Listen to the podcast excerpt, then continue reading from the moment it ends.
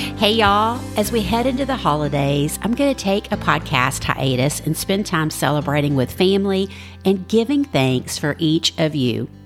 I'm so grateful for you tuning in to the Book Marketing Mania podcast and hearing from you in your reviews, emails, Instagram DMs. It all means the world to me.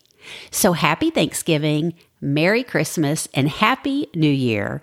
And I can't wait to get back to serving you in 2024. And as always, I'll be there for you to help you build your audience and market your books one podcast at a time. See you back here on Tuesday, January 16th. And until then, I'm praying for an abundance of blessings on you. Love y'all.